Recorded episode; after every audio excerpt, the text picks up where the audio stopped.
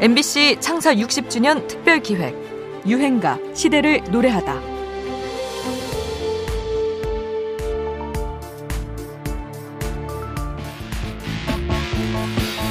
아니 벌써 해가 솟았나 크게 소리를 치고 난 뒤에는 좀 차분해지는 걸까요? 1970년대 시끌시끌한 와그막을 들려줬던 산울림의 김청아는 80년대 들어서는 조용하고 서정적인 포크 성향의 노래를 잇따라 발표합니다. 내게 사랑은 너무 써 그 중에서 오늘의 유행가 1983년 김청한 솔로로 발표한 곡 어머니와 고등어를 빼놓을 수 없죠. 자신의 이름을 달고 내놓은 노래라서 밴드 산울림과는 확연히 달라야 한다고 생각한 걸까요? 실제로 그렇게 부르려고 애썼다고 합니다. 보다 친근하고 맛깔나게 부르면서 트로트 창법을 동원하기도 하죠. 김청환의 무기라고 할 노랫말도 참 대단합니다. 대중가요의 냉장고가 또 고등어가 가사로 나오는 노래는 이 노래가 아마 처음이었을 겁니다.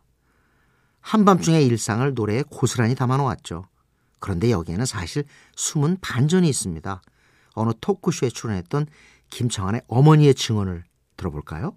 저 어머니께 한 말씀 여쭙겠는데요. 그때 당시에 이 김창환 씨가 소금에 절인 고등어를 좋아하셨습니까? 그 당시에는 고등어를 잘 선호하지 않을 때였습니다. 그 당시에 먹은 적 기억이 없습니다.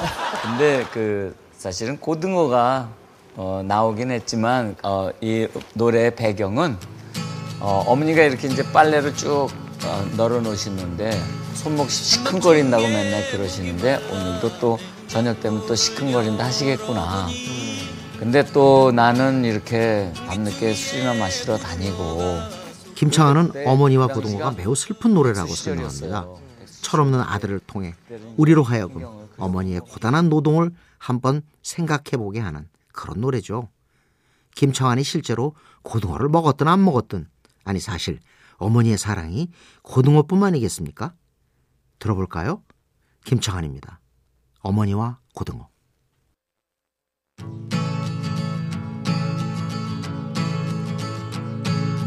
한밤중에 목이 말라 냉장고를 열어보니 한 귀퉁이에 고등어가 소금에 절여져 있네 어머니 코 고는 소리 조그맣게 들리네. 어머니는 고등어를 구워주려 하셨나 보다. 소금에 절여놓고 편안하게 주무시는구나. 나는 내일 아침에는 고등어 구이를 먹을 수 있네 어머니는 고등어를 절여놓고 주무시는구나. 나는 내일 아침에는 고등어 구이를 먹을 수 있네. 나는 참 바보다 엄마만 봐도 봐도 좋은걸. 한밤중에 목이 말라 냉장고를 열어보니 고등어가 소금에 절여져 있네.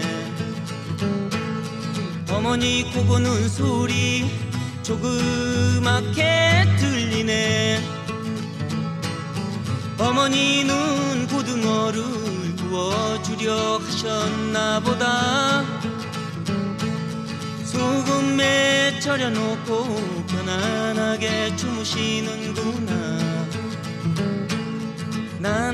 내일 아침에는 고등어 구이를 먹을 수 있네